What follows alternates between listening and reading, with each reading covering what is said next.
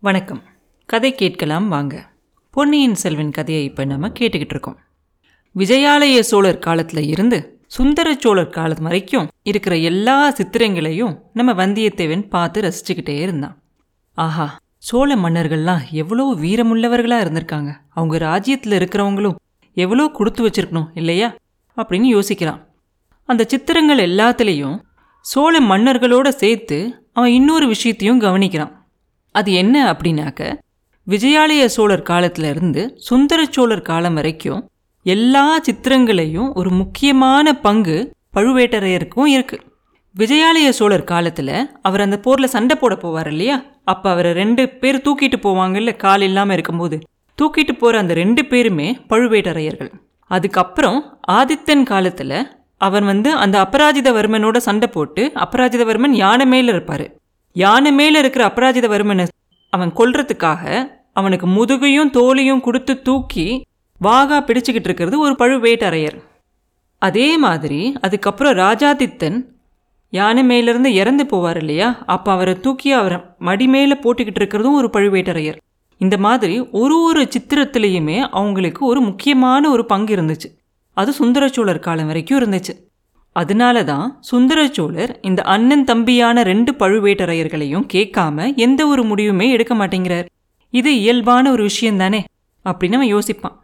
இதை பற்றியெல்லாம் அவனை யோசிச்சுக்கிட்டு இருக்கும்போது தான் அவனுக்கு தெரியும் அவன் எவ்வளோ பெரிய ஒரு பிரச்சனையில் ஆபத்தில் மாட்டிக்கிட்டு இருக்கான் அப்படின்னு சொல்லி.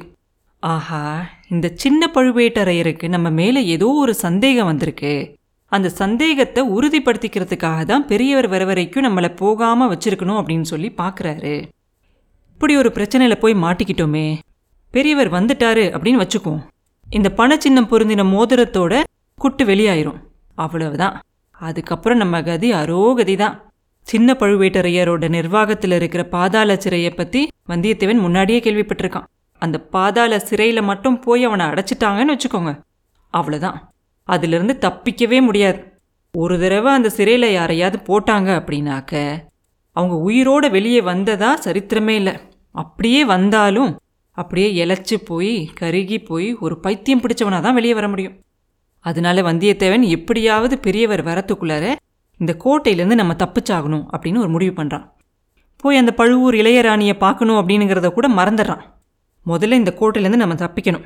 இங்கேருந்து தப்பிச்சு போய் பழையாறைக்கு போய் குந்தவை தேவியை பார்ப்போம். விஷயத்த உள்ளது உள்ளபடி சொல்லுவோம். அவங்க நம்புனா நம்பட்டும் நம்பாட்டி போகட்டும். அதெல்லாம் அப்புறம். முதல்ல கோட்டையை விட்டு நம்ம தப்பிக்கணும் அப்படின்னு யோசிப்பான்.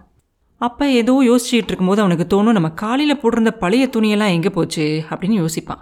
அதை யோசிச்சோன்னு அவனுக்கு ஞாபகம் வரும் ஆஹா சின்ன பழுவேட்டரையர் நம்ம கிட்ட இருந்த குந்தவைக்காக வச்சிருந்த அந்த ஓலை கிடச்சிருக்கும். அதனால தான் நம்மளோட பழைய துணியெல்லாம் எடுத்து சோதனை பண்ணுறதுக்காக கொடுத்துருக்காரு. அந்த ஓலையை அவர் படிச்சிருக்கணும். அதனால தான் அவர் நம்மளை ராஜாவை பார்த்த உடனே அங்கேருந்து தப்பிக்க விடாமல் இரும்பு புடியாக பிடிச்சு இந்த மாதிரி ஒருத்தனுக்கு மூணு பேரை காவலாக வச்சு நம்மளை வச்சிருக்காரு. எப்படியாவது இங்கேருந்து தப்பிச்சே ஆகணும் நம்ம. ஒரு யோசனையை யோசி வந்தியத்தேவா யோசி வந்தியத்தேவா யோசின்னு யோசிக்கிறான். ஆ இதோ வந்துருச்சு யோசனை. அவ்வளோதான் வீரவேல் வெற்றிவேல் இதை உடனே நம்ம நிறைவேற்றிடணும் அப்படின்னு ஒரு முடிவு பண்ணுறான் முடிவு பண்ணிவிட்டு அங்கே போய் பக்கத்தில் இருக்கிற ஒரு ஜன்னல் வழியாக வெளியில் வாசலை பார்க்குறான் கொஞ்சம் தூரத்தில் சின்ன பழுவேட்டரையர் அவரோட பரிவாரங்களோட வந்துக்கிட்டு இருக்கிறது தெரியுது. உடனே இதுக்கு மேலே ஒரு நிமிஷம் கூட வீண் பண்ணக்கூடாது அப்படின்னு நினச்சிக்கிட்டு வெளியே வரான் அங்கேருந்து. வாசலில் விளையாடிட்டு இருந்த காவலர்களும் சின்ன பழுவேட்டரையர் வரதை பார்த்துட்டு எந்திரிச்சு நிற்கிறாங்க வந்தியத்தேவன் அவங்க பக்கத்தில் போய் சொல்கிறான் அண்ணன்மார்களே நான் காலையில் போட்டிருந்தேன்ல என்னோட துணி அது எங்கே? அப்படின்னு கேட்பான்.